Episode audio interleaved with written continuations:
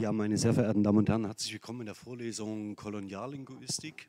Ähm, ich werde heute vermutlich das allerletzte Mal dieses sehr schicke USB-Kabelmikrofon benutzen, weil wir im Moment gerade noch andere Audiotechnik ähm, äh, testen.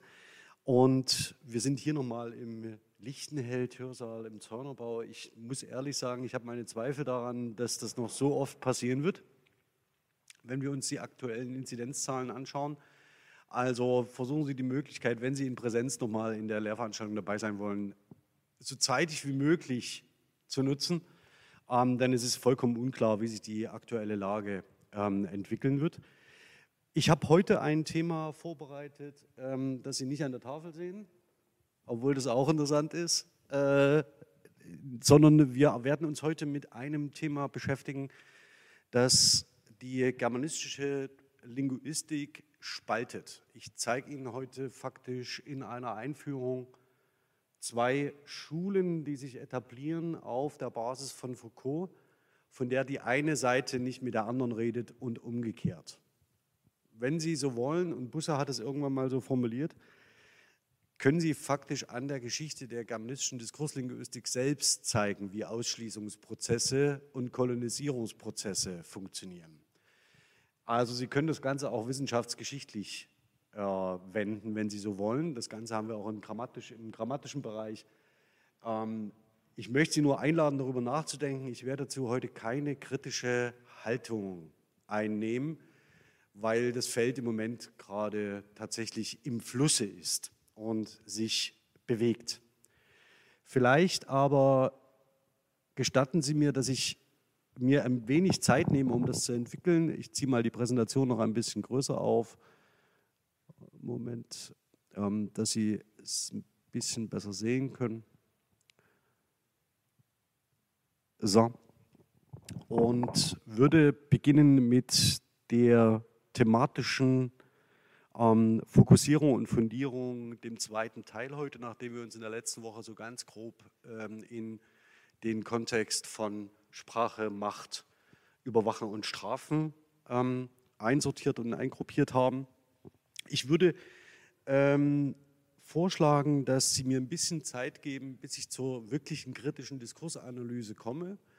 Und zum Zweiten möchte ich ganz gerne heute die Frage auch besprechen, woher ich meine Quellen habe. Das kam in der letzten Diskussion äh, zur Vorlesung auf, warum ich mich auf eine spezifische Form von bestimmten Quellen konzentriere und warum ich diese ausnutze für diese Vorlesung.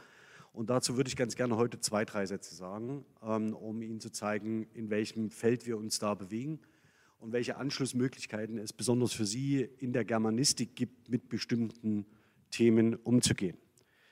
Ähm, ich muss leider, und das ist, äh, erstaunt mich dann doch immer sehr, ähm, wenn wir über die Foucault'sche Diskursanalyse reden oder eine Diskursanalyse nach Foucault, immer wieder noch einmal die Prämissen einer äh, Diskurslinguistik nach Foucault erläutern. Ähm, vielleicht Darf ich ganz kurz rekapitulieren im äh, Rückgriff auf die letzte Sitzung? Äh, ich habe das immer dann entsprechend markiert mit Wiederaufnahme, sodass Sie wissen, dass es handelt sich hier um eine Wiederholung. Ähm, Foucault ist prinzipiell an der Beschreibung kultureller Praxen interessiert, das heißt an einem Gesam äh, Gesamt an bestimmten äh, Strukturen, die bestimmte gesellschaftliche Routinen ähm, zum Gegenstand haben. Und die versucht er in einer Archäologie des Wissens aufzuschließen. Also das heißt, was berichtet eine Kultur über sich selbst auf der Basis ihrer kulturellen Praxen, die eben nicht nur sprachlich sind, sondern beispielsweise auch Kleidungen, Architekturen, Haarmoden, ja, Aufstehgewohnheiten, Arbeitszeiten und so weiter mit betreffen können. Wenn Sie sich eines der gravierendsten äh, und immer wieder aktualisierten Elemente dieser Art vor Auge führen halten wollen, schauen Sie sich die Diskussion um die Abschaffung oder Beibehaltung der sogenannten Sommerzeit äh, in Europa an und informieren sich mal, warum die überhaupt eingeführt worden ist und was das über eine vorindustrielle oder protoindustrielle Kultur aussagt, wenn man nämlich äh, nach dem Tag und in einer profitorientierten Gesellschaft, also wenn es darum geht, das meiste an Arbeitszeit möglicherweise bei Sonnenlicht durchzuführen. Aber schauen Sie mal, das ist so ein ganz typisches Beispiel, zu dem wir aber als Linguistinnen relativ wenig beizusteuern haben, weil es eine komplexe kulturelle Praxis ist, die mehr oder weniger sich nicht nur sprachlich erschließt, sondern da kommt ein bisschen mehr zusammen. Das nächste ist, dass er versucht, ähm, in diesen Formationen des Wissens, ähm, wie er den Diskurs bestimmt, Aussagezusammenhänge so zu rekonstruieren, dass man nachvollziehen kann, wie spezifische kulturelle Praxen zu begründen und zu verstehen sind. Sein Hauptaugenmerk, und das hatte ich beim letzten Mal auch schon gesagt, gilt allerdings dem Zusammenhang von Diskurs, Macht und Wissen. Und zwar in zweierlei Hinsicht, nämlich zum einen im Hinblick auf die Frage, wer reguliert eigentlich Diskurse und wer hat Diskurshoheiten oder beansprucht diese für sich? Ist es eigentlich besser, wenn ich hier oder hier stehe für die im, im, im Saal? So halt es, ne? So ist es besser? Okay, dann versuche ich mal so stehen zu bleiben. Also, wer beansprucht Diskurshoheiten? Wer hat tatsächliche Diskurshoheit? Und welche Machtstrukturen lassen sich aus dieser Konfiguration ableiten? Das ist das, was Foucault ähm, äh, interessiert. Wenn Sie so wollen, ein sehr politisches Ziel, das er sich hier setzt ähm, für, den, äh, für die Analyse. Ähm, und er hat auch nie persönlich ein Hehl daraus gemacht, dass er das durchaus als sehr politisch begreift. Jetzt ist es das eine, ähm, Politik als Linguist oder als Geisteswissenschaftler zu machen oder seine politische Position zu markieren. Die andere Frage ist, ob sie ihre, eigenen, ihre eigene Position kritisch reflektieren. Das heißt, sind die Prämissen, die sie ansetzen, adäquat für den Gegenstand, den sie beschreiben oder nicht? Und dieser Frage werden, mit dieser Frage werden wir uns heute auseinandersetzen müssen, wenn wir in Richtung der kritischen Diskursanalyse blicken. Auch nochmal zur Wiederholung, wenn Sie so wollen, ist Membe genau das, was Foucault anlegt, nämlich eine Analyse gesellschaftlicher sozialer Zustände mit einem klaren politischen Fokus und einer klaren äh, politischen Aussagekraft. Bei Membe geht es gegen profitorientierten Kapitalismus, Zentral- und Neoliberalismus. Ähm, und das ist auch eine Perspektive, die viele Vertreterinnen der kritischen Diskursanalyse einnehmen. Also das heißt, eine dezidiert, wenn man so das Blatt herunterbrechen will, dezidiert linkspolitische Orientierung. Allerdings ähm, macht man sich damit, glaube ich, zu einfach, wenn man das auf diese äh, Lagerzuordnung äh, und Sitzanordnung in, in Parlamenten ähm, reduziert. Es geht im Wesentlichen um die Demaskierung von Ausbeutungs- und Unterdrückungszusammenhängen. Das ist das, was Membe interessiert, egal aus welcher Perspektive. Und das treibt auch die VertreterInnen der kritischen Diskursanalyse massiv an, um das schon mal vorweg zu sagen. Wenn man so will, hier nochmal einmal pointiert, auch als Wiederholung aus der letzten Woche, geht es also Membe nur zum Teil um die Beschreibung einer Conditio nigra im 15., 16., 17., 18. und 19. Jahrhundert, sondern sein Fokus liegt auf neokolonialen Praktiken, die sich heute noch beobachten lassen. Und diese Zielstellung und diese Zielorientierung äh, macht seine Arbeit aus, nun muss man aber auch sagen, er ist kein Linguist. Ja, also das heißt, sein Gegenstand und seine Wissenschaftstradition ist eine andere. Ähm, die Frage ist, wie wir uns als Linguistinnen dazu verhalten, ähm, dass eine solche Zielstellung, Zielformulierung, vor allen Dingen so eine Zuspitzung auf die Beschreibung gesellschaftlicher Zustände relevant wird.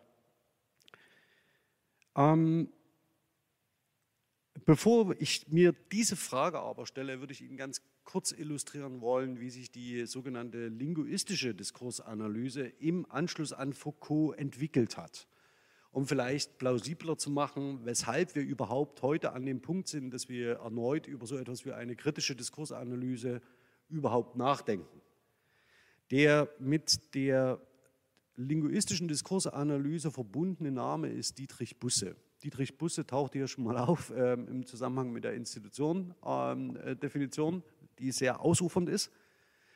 Und er greift als erster auf Foucault in dieser Tradition zurück in seiner sogenannten historischen Semantik, Dieser Begriff ist wichtig, den können Sie sich merken, der wird später nämlich zu einem Stigma- oder Fahnenwort, also zur historischen Semantik von Dietrich Busse 1987, also schon eine ganze Weile her. Und er setzt sich mit dem Foucault'schen Diskursbegriff insofern auseinander, dass er Sprache nicht nur begreifen will als wie auch immer geartetes Trägermedium für die Konservierung von bestimmten Wissensbeständen, sondern indem er klar und deutlich herausstreicht, dass Sprache selbst wissenskonstituierendes Element ist und das ist eine extrem konstruktivistische Sicht. Also wir konstruieren über Sprache unsere Wirklichkeit. Das können Sie sich ganz leicht vor Augen halten, wenn Sie an Formationssysteme wie das der Religion denken, in der es sehr stark über Glaubenssätze funktioniert. Und zwar meistens über Dinge, die Sie selbst nicht sehen können oder wahrnehmen können und wenn Sie so wollen, ist die Religion eine neutral gesprochene Ideenlehre, die auf Transzendenz ausgerichtet ist und die faktisch fast ausschließlich über Sprachkonstitution funktioniert. Natürlich gibt es nebenbei noch Rituale und so weiter und so fort, aber schlussendlich die Begründung selbst, was man dann eigentlich zu glauben habe, funktioniert eben auch zum großen Teil über Narration und über Sprache. Also das ist vielleicht das prototypische Beispiel für diesen Zusammenhang. Ähm, was im Wesentlichen darauf aufbaut, und das Zitat darunter sehen Sie das, äh, geht es im Wesentlichen Busse darum, eine Idee zu entwickeln davon, was kollektive wissen und was sie dementsprechend versprachlichen oder was sie gern entwickeln wollen und demzuweise in, in, der, äh, in der Folge über Sprache konstruieren. Ähm, und diesen Ausschnitt wählt er als Linguist als seinen Gegenstand. Das heißt, welche Wissenselemente sind sprachlich niedergelegt und lassen sich als sprachliche Wissenselemente eben auch für Linguistinnen analysieren.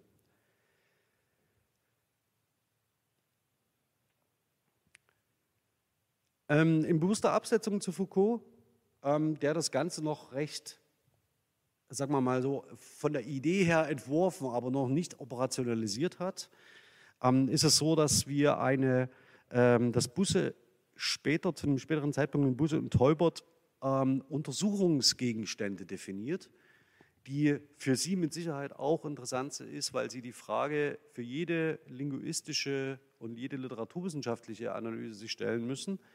Er unterscheidet hier zwischen ähm, dem imaginären Korpus, dem virtuellen Korpus und dem konkreten Korpus, ähm, ohne dass äh, ich Sie jetzt damit äh, verwirren will. Das konkrete Korpus ist das der Analyse, dass Sie sich zusammensetzen als Diskurslinguisten. Das heißt, Sie haben ein besonderes Interesse daran, eine bestimmte Position herauszuarbeiten und bauen sich ein Korpus in ihren Untersuchungs-, nach Ihrem Untersuchungsinteresse auf. Und der Punkt ist, dass Ihr eigentlicher Gegenstand dann aus einer Reflexion über mögliche Fragestellungen und konkreten Quellen entsteht. Sie untersuchen also nicht alle Quellen, die vorliegen, zu einem spezifischen Gegenstand aus einem bestimmten Wissensformationssystem, sagen wir zum Beispiel globale Erwärmung, sondern sie interessieren sich dann für einen spezifischen Zuschnitt, nämlich die ähm, Verhandlungen Glasgow 2021 und beschreiben dann nur diese in ihrem äh, Forschungsgegenstand, nicht alles. Das wäre das virtuelle Korpus, das heißt alle überhaupt verfügbaren Quellen zu diesem Gegenstand. Das können Sie überhaupt nicht bearbeiten. Und noch ein obendrauf, das sind die, ist das sogenannte imaginäre Korpus, alle je möglichen und denkbaren Quellen, die zu einem bestimmten Gegenstand vorhanden waren.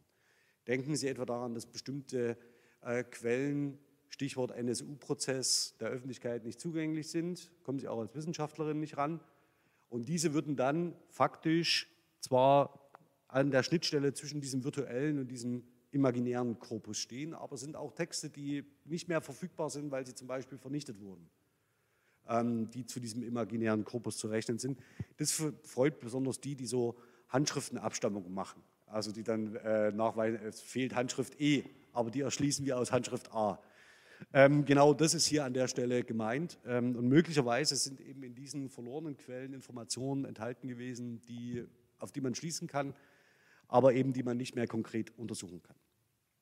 Und damit, um das ganz klar zu sagen, hat Busse mit dieser Korpusauffassung, also dem Wechselspiel zwischen Forschungsinteresse und Quellen und dem genauen Zuschnitt auf ein konkretes Untersuchungskorpus, den Foucault'schen äh, Diskursbegriff für die germanistische Linguistik operationalisiert. Das heißt, man konnte jetzt mit dem Foucault'schen Diskursbegriff ganz konkret an spezifischen Texten arbeiten, konnte diese kategorisieren und entsprechend Analysen zu führen. Viel zu früh gestorben ist leider Hermanns, Fritz Hermanns, ähm, der dem Ganzen noch die Krone aufsetzt, indem er behauptet, dass die Mentalitätsgeschichte eigentlich das ist, an das wir uns annähern müssen im Bereich der, der historischen äh, Wissenschaften, indem wir nämlich ähm, das gemeinsame, ähm, das, äh, indem wir den Sprachgebrauch, das lese ich mal vor, Sprachgebrauch einer Sprachgemeinschaft als Indikator des kollektiven Denkens, Fühlens und Wollens einer Gemeinschaft annehmen. Und damit bewegen wir uns natürlich in dem Bereich einer Ideenlehre oder wenn wir überlegen, wie wir mit bestimmten Gruppen von Menschen in unserer Gemeinschaft umgehen wollen, geht es natürlich genau um diese Frage. Das heißt, wie stehen wir als Kollektive anderen Kollektiven gegenüber? Wie ordnen wir uns ein? Welche Haltungen nehmen wir zu ihnen ein? Ähm, welche ähm, Emotionen lassen sich zum Beispiel in der Kommunikation über diese Gruppe oder über uns, diese beiden Gruppen ähm, äh, ausdrücken, einfangen, speichern, analysieren. Und ähm, er konnte das Programm leider nicht weiterentwickeln, wird aber in diesem Kontext immer noch zitiert und der Aufsatz ist jetzt fast 30 Jahre alt. Also das heißt, da sehen Sie so ein bisschen, ähm, wie zündend diese Idee gewesen sei. Ähm, wenn wir das also so weiterdenken wie Hermanns, dann Zitat in der Mitte, eine Mentalität im Sinne der Mentalitätsgeschichte ist, so hat es sich ergeben, die Gesamtheit von Gewohnheiten bzw. Dispositionen, also Haltungen, Einstellungen des Denkens und Fühlens, des Wollens oder Sollens in sozialen Gruppen.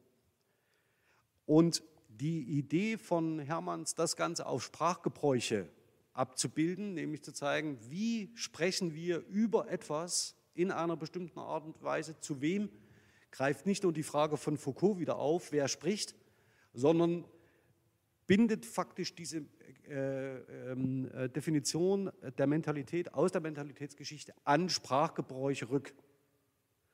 Ob das im einen oder anderen Fall gut funktioniert oder ob das ähm, historisch adäquat ist, wenn man sich mit, äh, aus einer neuzeitlichen Mentalität kommenden Texte aus dem 18. Jahrhundert anschaut, das muss man dann kritisch reflektieren, aber man hat damit zumindest erst einmal das Handwerkszeug. Die Tür aufgestoßen für die Korpuslinguistik. Das ist was, was vermutlich für Sie heute ganz normal ist, dass man irgendwie Texte maschinell untersuchen kann, dass man PDFs durchsuchen kann, dass man irgendwie Texte irgendwie im Netz findet, die man dann weiterverarbeitet, dass es so etwas wie ein Unified Textformat gibt, also UTF-8 mit dem man dann auch Sonderzeichen weiter konvertiert.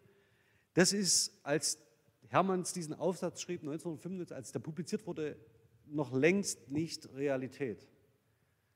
Ähm, deswegen ist das, die Folgerung von ihm, dass man das untersuchen soll, was in den Gruppen usuell ist, also das, was seriell erscheint, also immer wieder typisch ist und sich wiederholt,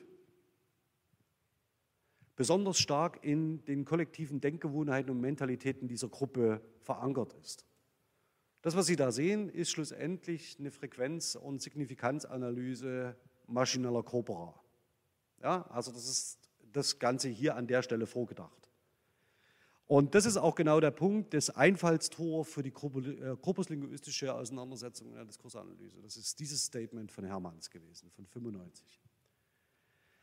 Ähm, dass man natürlich dann mit nicht alles abbildet, ist auch klar, aber sagen wir mal so, das war das Stichwort für die Frequenz. Ja? Das ist so, das war das, das, war das ähm, ähm, der Punkt an dieser Stelle.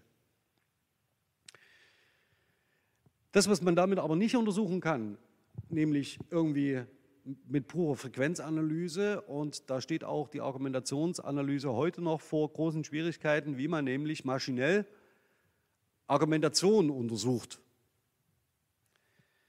Ähm, das Besondere ist nämlich, dass Argumentation relativ komplexe sprachliche Einheiten aus verschiedenen Äußerungen sind, die dann bestenfalls, schlimmstenfalls noch konditional, kausal und so weiter verknüpft sind ähm, und meistens, und hier sehen Sie das Toolminsche Argumentationsmodell, wie es bei Wengeler eingesetzt wird in Topos und Diskurs, ähm, aus einem Datum, also einem Argument, das einer Schlussfolgerung zugeführt wird mit entsprechenden Schlussthesen.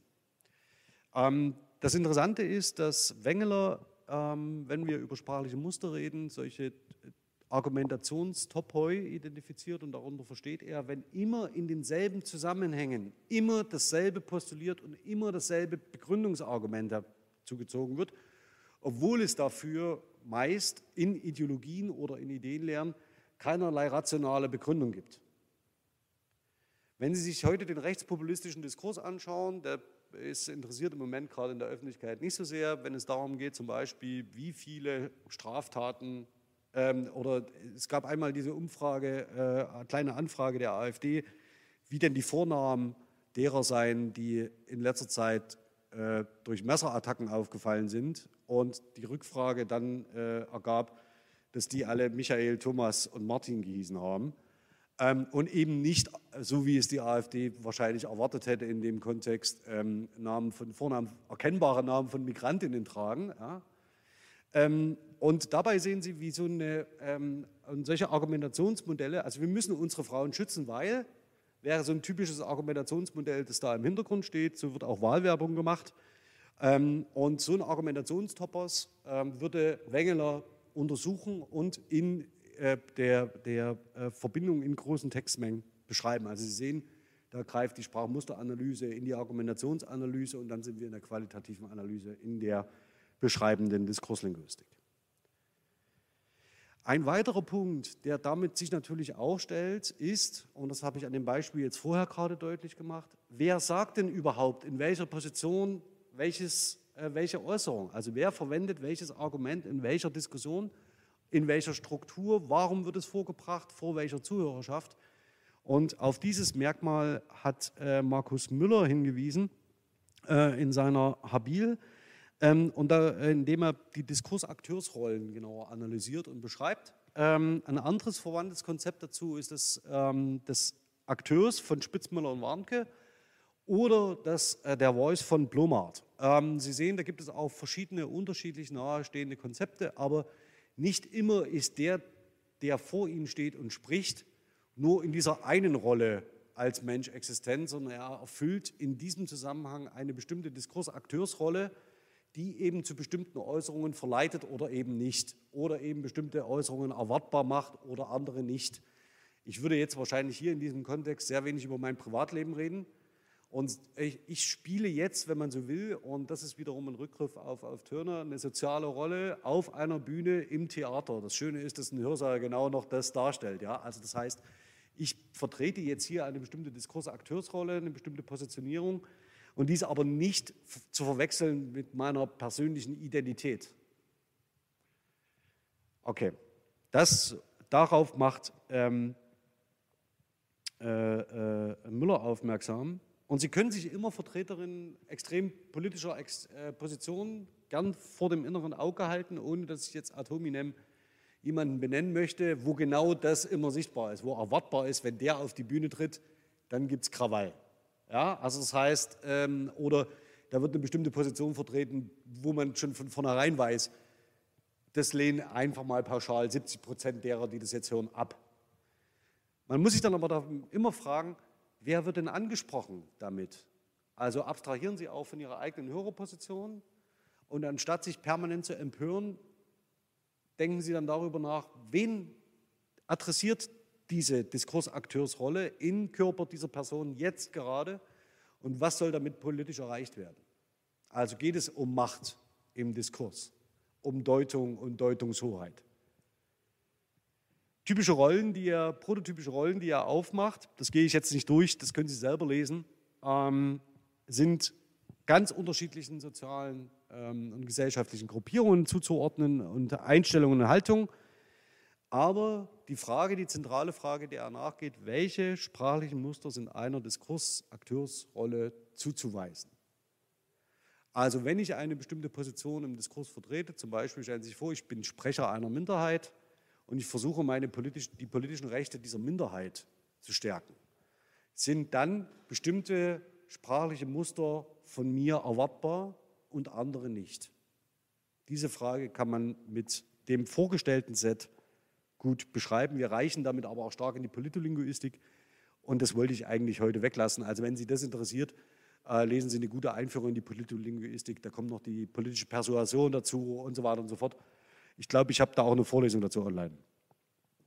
Okay, wenn man das jetzt alles mal zusammennimmt, also wir haben irgendwie einen Korpuszuschnitt, es geht um Argumentation, es geht um Sprachmustererkennung, die Rückbindung des kollektiven Wollens und Sollens auf Sprachgebräuche in Gruppen. Dann ähm, schauen wir noch in Richtung Diskurs, Akteursposition und so weiter und so fort. Dann blicken Sie möglicherweise darauf, das sogenannte diskursanalytische Mehrebenenmodell, das paradigmatisch seit zehn Jahren jede diskurslinguistische Arbeit begleitet. Meistens wird es auch noch extra noch mal im Anhang mit reingesetzt, als ob nicht alle das schon häufig genug gesehen hätten. Ähm, was man aber schlussendlich sagen kann, dass dahinter kein Analysemodell steht, sondern es ist ein Hinweis darauf, auf welchen sprachlichen und nichtsprachlichen Ebenen ich eine diskurslinguistische Studie verankern kann. Ich kann zum Beispiel bestimmte Aspekte fokussieren. Jetzt im Moment gerade, jetzt in der Darstellung habe ich auf Diskursakteure fokussiert. Das heißt, wer spricht zu wem, warum, in welchem Kontext. Ähm, das müssen Sie aber nicht tun.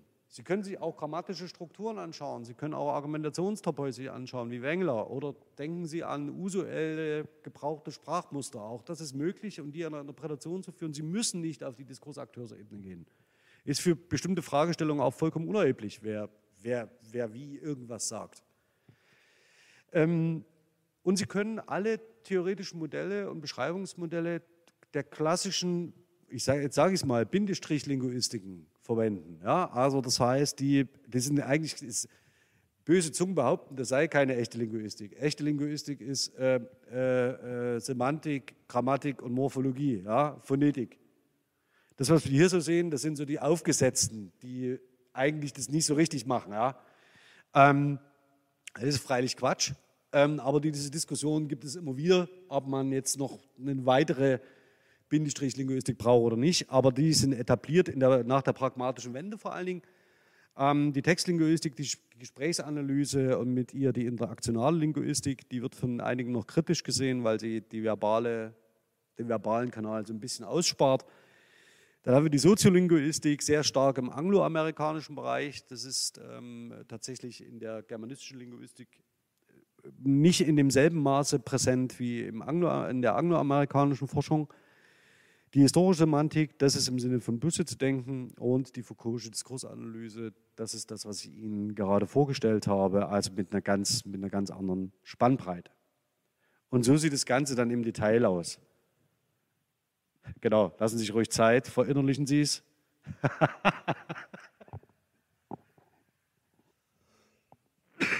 Entschuldigung. Also, das Ganze ist natürlich nur ein Modell.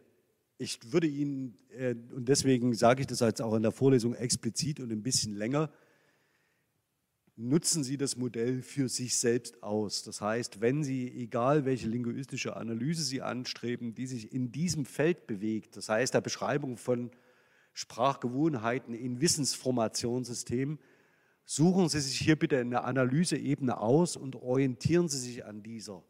Selbst wenn Sie eine Staatsexamensarbeit schreiben oder ein Staatsexamen machen oder eine irgendwie geartete andere Abschlussarbeit schreiben, sagen Sie zum Beispiel, ich würde mich gerne mit der Mikrostruktur, mit den Propositionen in Diskursen beschäftigen. Und dann haben Sie da äh, eine Auswahl an Analyseebenen, auf der Sie arbeiten können und Sie können sich gut gegenüber anderen Ebenen abgrenzen, die Sie dann eben nicht beschreiben. Denn das Wichtige in wissenschaftlichen Arbeiten ist nicht nur immer zu sagen, was man macht, sondern es ist auch wichtig und eigentlich fast noch viel wichtiger zu sagen, was man alles nicht macht.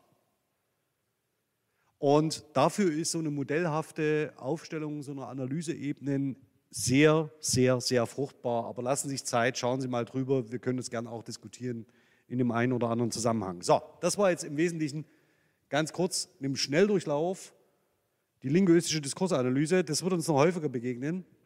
Und jetzt ein Sprung zurück. Die kritische Diskursanalyse, die zweite Schule.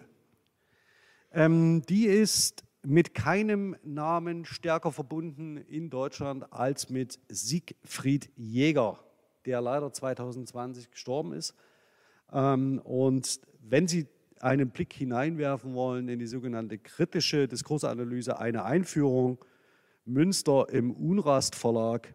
Ähm, und daran erkennt man vielleicht auch schon so ein bisschen, wer die Führungsrolle dieser beiden Schulen übernommen hat.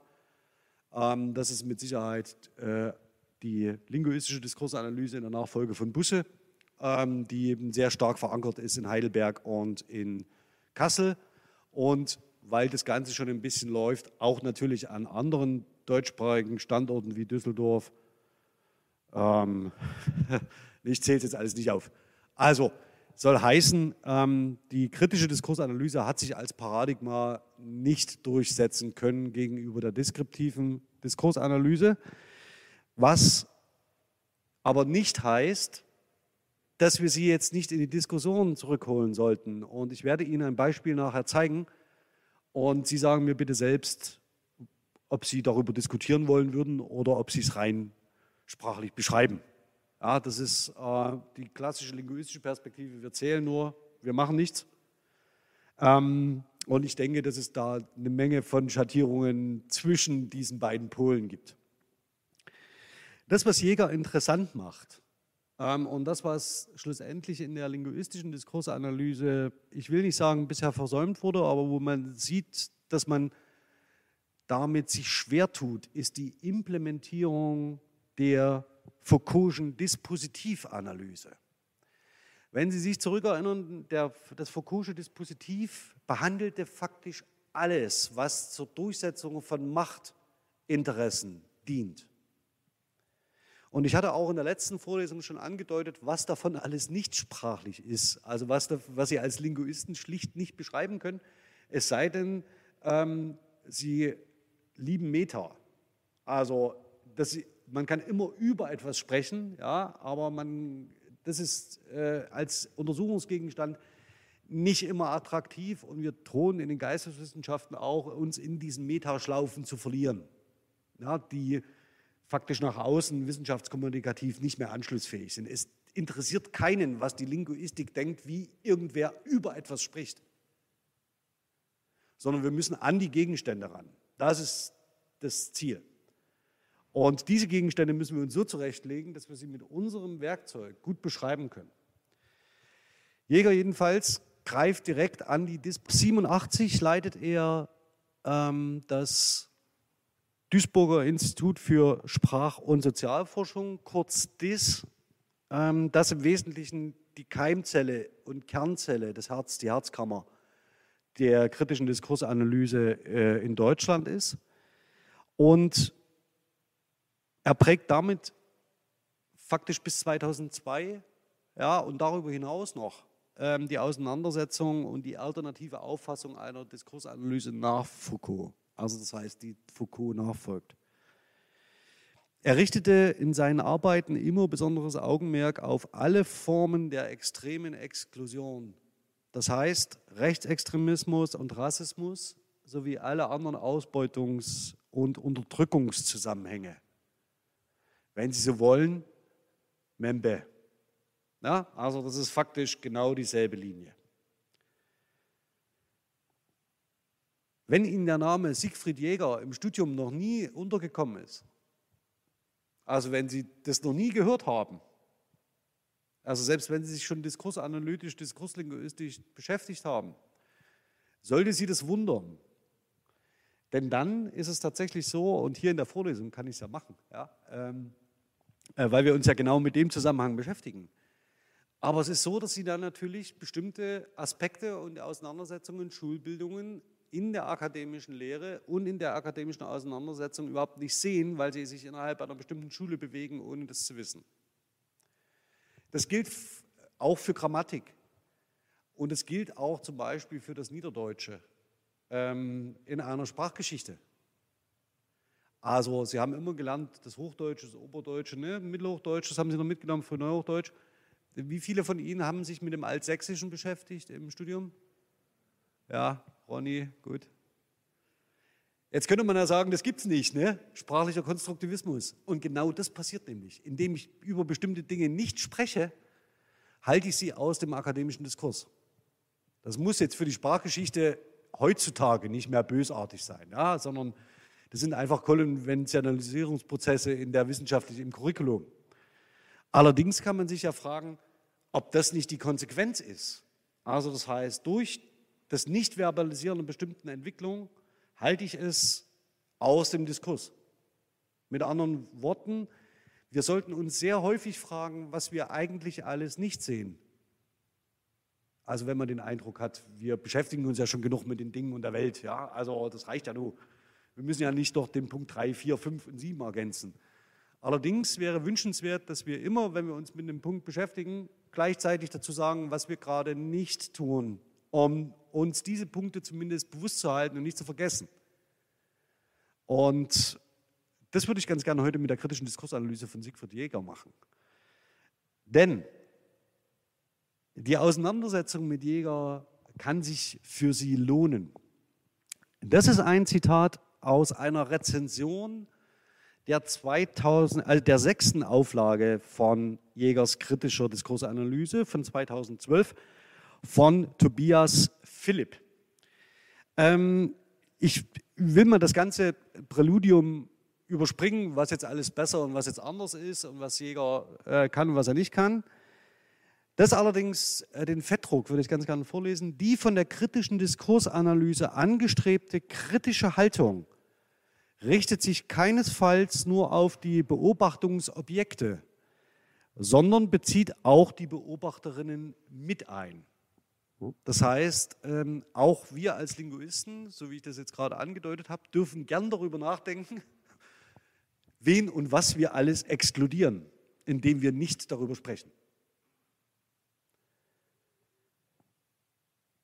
Jetzt hat es die linguistische Diskursanalyse ganz schön aufgebracht. Ja? Denn, wenn man so will, hat Jäger in der Auseinandersetzung mit Busse immer wieder betont, was er von der linguistischen Diskursanalyse hält, nämlich so gut wie nichts. Warum? Weil sie sich nur auf Sprache konzentrierte und weil sie kein politisches Statement beinhalte. Auch, dass sie eben nicht nach Foucault käme, sondern Foucault hätte primär sich für den Zusammenhang von Macht und Diskurs interessiert und das gehe der linguistischen Diskursanalyse ab. Ob ich mich mit Dietrich Busse angelegt hätte, weiß ich nicht.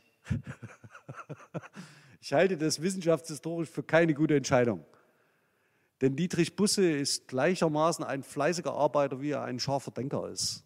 Und die Argumente liegen gern auf seiner Seite. Er hat Jäger entgegnet in verschiedenen Publikationen, dass es ja sein könne, dass Jägers Interpretation des Foucault'schen Ansatzes äh, die Auseinandersetzung mit Macht und Diskurs nahelege, aber andere Formen der Auseinandersetzung nicht zugleich ausschließe. Und das, was schon in dieser Ursprungsauseinandersetzung sofort sichtbar war, ist, dass auf dem Feld der Diskurslinguistik sich ein Ausschließungswettkampf nach Foucault andeutet. Busse hat das auch genau so formuliert. Man müsse ein wenig aufpassen, dass die Foucault'sche Auseinandersetzung mit Macht und Diskurs nicht die Diskurslinguistik einhole. Schlussendlich kann es Busse egal sein. Ja, also Busse hat äh, mit seiner deskriptiven, zurückhaltenden Form, der nicht wertenden Form, die irgendwie auch in den 90ern politisch möglicherweise die adäquatere war, ähm, sich durchgesetzt, auch durch eine zielstrebige Arbeit in Wissenschaftsnetzwerken und ähm, durch eine unglaublich reiche Publikation. Ähm, Dennoch setzt sich die linguistische Diskursanalyse auch heute noch immer noch mit der kritischen Diskursanalyse auseinander. Man könnte ja meinen, irgendwie, wir legen es zu den Akten und da hat sich das erledigt. Ja, was, was interessieren mich schon die 90er? Allerdings tut sie das nicht. Sie nimmt in jeder einzelnen Publikation immer wieder eine Haltung zur kritischen Diskursanalyse ein. Also wenn man so will, setzt sie sich in jedem einzelnen größeren Einführungswerk, in jeder größeren HB-Schrift mit der kritischen Diskursanalyse auseinander. Wenigstens ein bis zwei Seiten, ist egal, können Sie reinschauen, wo Sie wollen. Und so auch Thomas Nier in seiner Einführung in die linguistische Diskursanalyse. Er ist übrigens einer, der, der am vehementesten die deskriptive linguistische Diskursanalyse stützt. Also er weicht da jetzt auch schon ein bisschen davon ab, weil er sich mit Rassismus auseinandersetzt, ähnlich wie äh, Ludger Hoffmann, und auch politische äh, Klänge mit in seine Interpretation einfließen lässt. Allerdings stellt er in seiner Einführung die Frage, Diskursanalyse, Beschreibung von oder Kritik an. Und in dieser Frage sehen Sie sofort diese beiden unterschiedlichen Perspektiven aufsprachen, nämlich zum einen die Deskription und zum anderen das politische Statement. Ähm, er widmet sich dieser Frage in seiner, in seiner Einführung und kommt schlussendlich in der Abarbeitung, das sehen Sie hier, deswegen habe ich das Zitat aufgenommen, nach Ruth Wodak und Siegfried Jäger ähm, dazu, dass es hier äh, um das Selbst, die Selbstbehauptung einer anderen Position der kritischen Diskursanalyse gehe und stellt sich die Frage, ob ähm, man damit ähm, die richtige Diskursanalyse betreibe. Darum geht es schlussendlich. Ja? Also wer ist gegenstandsadäquat? Wer macht das? Wer ist gegenstandsadäquater, die linguistische oder die kritische Diskursanalyse? Ja, zu dem anderen muss ich nicht sagen, dass es Jäger um die kapitalistischen, globalisierten ähm, Diskurse gehe und so weiter und so fort. Andere Vertreter die kennen Sie vielleicht, Jürgen Spitzmüller, Ingo Warnke in ihrer Einführung in die Diskursanalyse, mit einem sehr pointierten Statement zur kritischen Diskursanalyse, das ich jetzt auch kurz vorlese. Ein grundsätzliches Problem, auf das viele Kritiker hingewiesen haben, auch der äh, Vertreterinnen der kritischen Diskursanalyse selbst, ist, dass viele Vertreter der äh, kritischen Diskursanalyse den selbst formulierten Anspruch, den eigenen Standpunkt kritisch zu reflektieren, in der Praxis nicht umsetzen. Diese Arbeiten geraten in Gefahr, ein aufgrund präferierter sozialer Modelle vorderhand angenommenes Resultat auf die Daten zu projizieren und mithin die eigenen Anschauungen immer nur selbst zu bestätigen. Das, was hier zwischen den Zeilen durchklingt,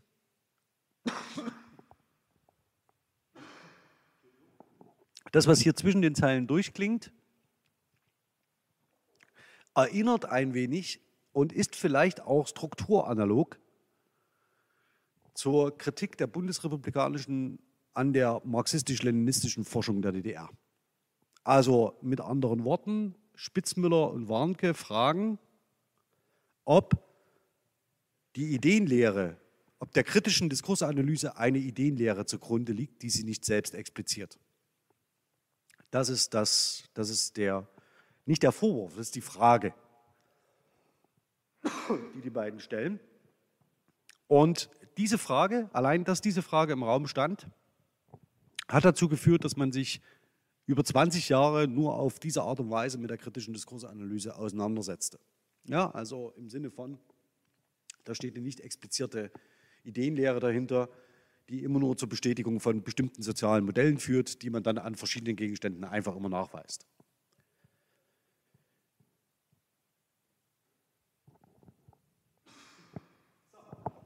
Und nach diesem äh, schönen Einstiegsbeispiel, nämlich der Bildung zweier Schulen in der Diskursanalyse, gehen wir doch jetzt mal der Frage nach, wie und zu welchen Beobachtungen entwickeln wir eine kritische Haltung? Sie können sich gerne immer zurücklehnen und sagen, ich vertrete die Position einer deskriptiven linguistischen Diskursanalyse, es ist mir vollkommen gleich. Ich beobachte nur. Und zwar entweder bestimmte sprachliche Muster oder bestimmte Argumentationen. Die kann man schön kategorisieren. Da macht man so Tabellen, da zählt man kurz, kurz nach. Ich habe äh, Argumentation 1 gefunden und A2, zähle hier drei Stück und hier zwei. Und dann sage ich, na, das ist hier eher typischer als da.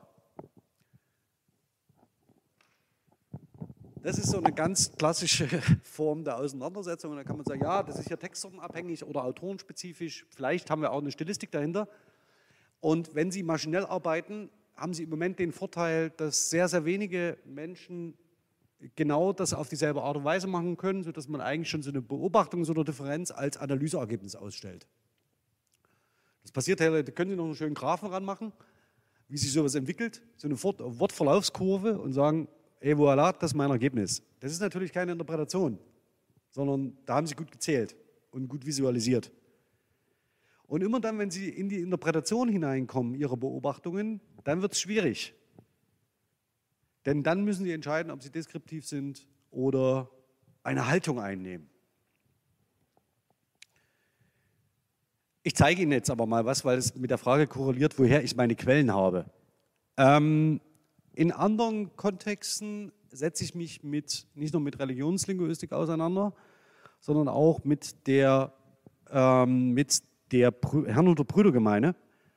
Und zwar aus einem besonderen Grund. Erstens ähm, ist sie eine sehr interessante und sehr moderne Vergemeinschaftungsform ab dem Anfang des 18. Jahrhunderts. Und zum anderen, das hatte ich einleitend schon gesagt, ist es so, dass sie innerhalb kürzester Zeit weltweit aktiv ist und missioniert.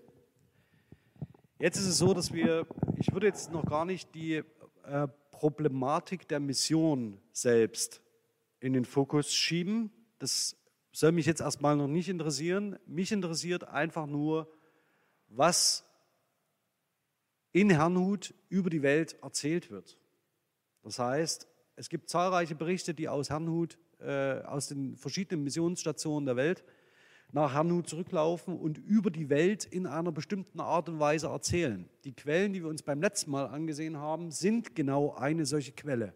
Das heißt, eine Metanarration, eine Großnarration über die Geschichte der Mission auf den karibischen Inseln vom Ende des 18. Jahrhunderts. Und diese Quellen selbst kann man daraufhin befragen, was bestimmte Diskursakteurinnen über die Welt berichten und mit welchem Zweck. Interessant ist, dass vieles von diesem Wissen, was ähm, die Herrnhuter zusammentragen, heute überschrieben ist in anderen Diskursen. Ich zeige zeige Ihnen heute äh, das an einem Beispiel. Um es ganz mal in Relation zu äh, bringen, ähm, Sie sehen auf der, jetzt muss ich mal kurz schauen, auf der rechten Seite von Ihnen aus gesehen, ähm, Nikolaus Ludwig Graf von Zinzendorf, der charismatische Figur dieser Bewegung 1722 mit der Ansiedlung ähm, in der Nähe von, des heutigen Herrnhut beginnt. Also Herrnhut, die Herrnhuter Gemeinde feiert im nächsten Jahr ihr 300-jähriges Bestehen. Und nach 20 Jahren macht man sich faktisch auf in die Mission. Und zwar nach Westindien, Grönland, Lappland, Georgia, Suriname, Südafrika und Ceylon. Also Sie sehen so hintereinander weg. Und diese ähm, Mission ist sehr erfolgreich ähm, und vor allen Dingen ähm, äh, bis ins 20. Jahrhundert ähm, ähm, aktiv. Und Sie sehen aber schon, dass wir uns an den Brennpunkt, sozialen Brennpunkten dieser Zeit bewegen. Das heißt, in Grönland haben wir ähm, wechselnde Kolonialzustände. Äh, Ostküste der USA ist faktisch noch weit weg von ähm, der Unabhängigkeit, also ist noch unter britischer und französischer Herrschaft. Ähm, Westindien, in Westindien, also dem sogenannten der, der Karibik, wechselt ein Kolonialherr ähm, nach dem anderen die Inseln durch, immer vor und zurück, je nachdem, wer in welchem Provinzkrieg in Europa gerade verloren hat oder eben nicht.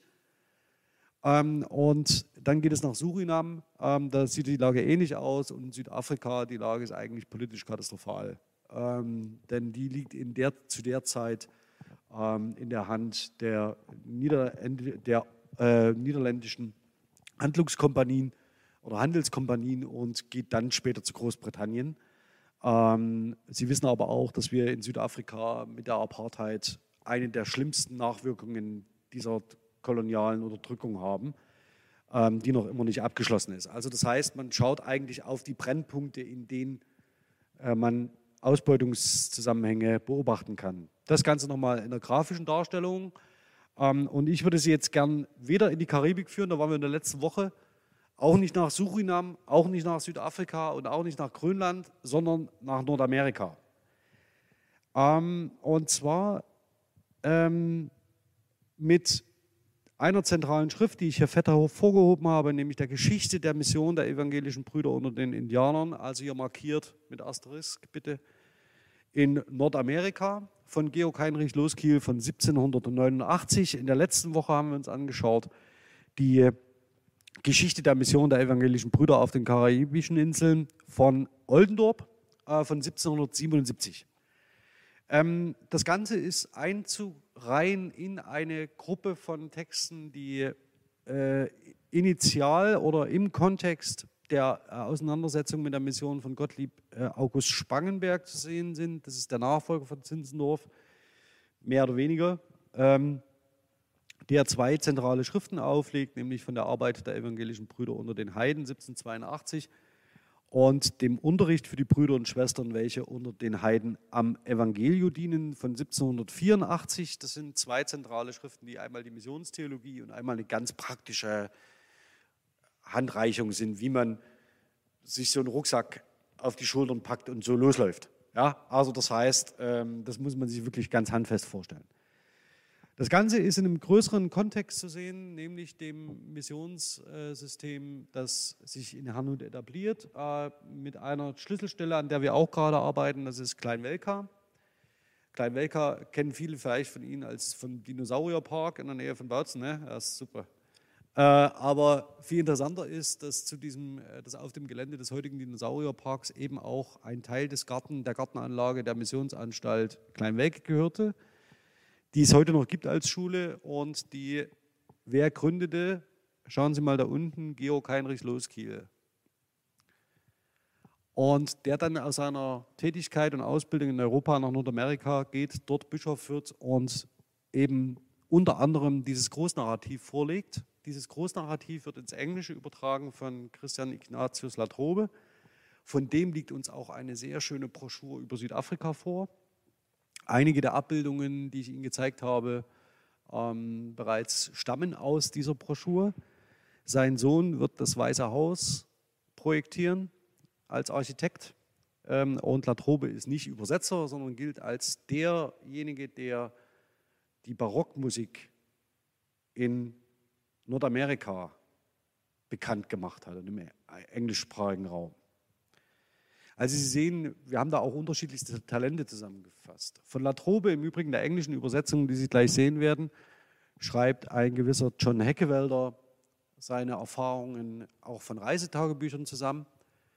Und bei John Heckewelder wiederum wird sich Cooper bedienen für den letzten Mohikaner. Das ist so ein Wissensweg, den man da beschreiben kann, von dem man heute vielleicht nicht mehr viel weiß, der auch heute nicht präsent ist in äh, den Fragen, wie bestimmtes herrnhutische Wissen in unsere kulturellen Gedächtnisse gekommen ist. Und es betrifft nicht nur den letzten Mohikaner, sondern mit großer Wahrscheinlichkeit auch zahlreiche Aufzeichnungen von Alexander und Wilhelm von Humboldt.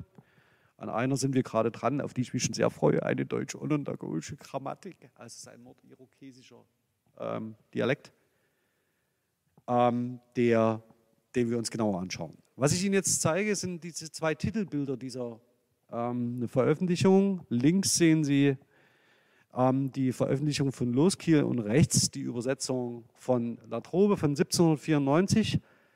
Und ich würde Ihnen jetzt gerne zwei Beispiele zeigen, zwei Beispieltexte, ohne dass ich Ihnen die historischen Hintergründe dessen noch erläutern kann, wozu es, äh, wie es dazu kam. Das würde ich aber sehr gern in der Diskussion nachholen. Und das bitte ich Sie einmal zu lesen, zu durchzulesen. Ähm, ich lese es einmal mit für, da ich ja die Audiospur im Podcast veröffentliche, links Loskiel 1789. Dieses menschliche Betragen der Regierung in Pittsburgh, die ist britisch, verdross diejenigen Amerikaner, Sie können sich ja mal die Frage stellen, wer das ist. Von welchen schon mehrmals angezeigt worden, dass sie Amerika für das gelobte Land und die Asterisk Indianer für Kanaaniter hielten, die schlechterdings ausgerottet werden müssen. Können Sie schon mal die Frage stellen, wer die Amerikaner sind? Also wenn die Regierung in Pittsburgh britisch ist? Bei Latrobe klingt es dann ein bisschen anders. Ähm, er verwendet zwar explizit den Terminus Americans, also Amerikaner nicht.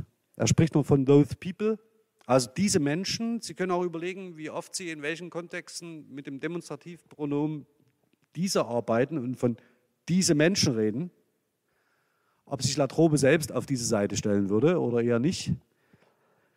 Ähm, so viel zum Thema Diskursposition. Ja? Also das heißt, man kann über den Demonstrativpronomen schon sehr viel anzeigen, auf welcher Seite man steht.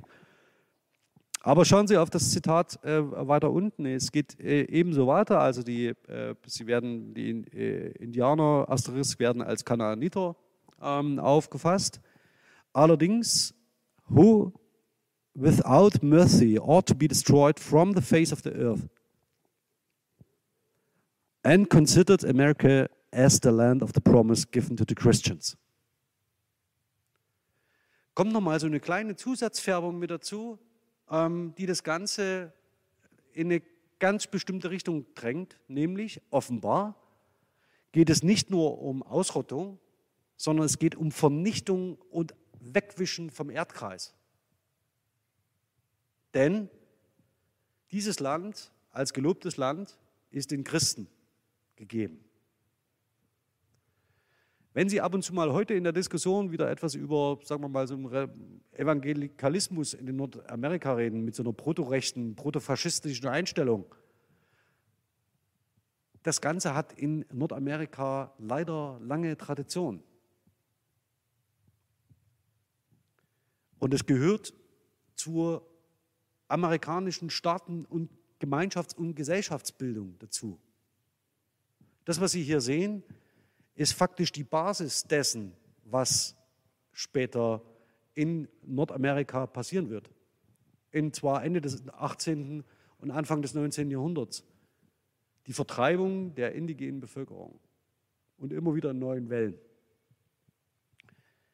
Das Ganze kann man sich natürlich schön zeichnen und irgendwie auch vergessen. Man kann auch irgendwie zu Fasching Cowboy und Indianer spielen. Ja, ähm, aber man kann natürlich auch irgendwie sich ab und zu mal vergegenwärtigen, was für eine Geschichte dahinter steckt. Und diese Geschichte, glauben Sie mir, ist tränenreich, ähm, die sich hier andeutet. Ähm, und das Ganze, worum es interessanterweise bei dem Gnadenhütten-Massaker, das ist das zweite im Übrigen, geht, von 1782, ist, dass getaufte Native Americans getötet worden sind. Also die Christen waren.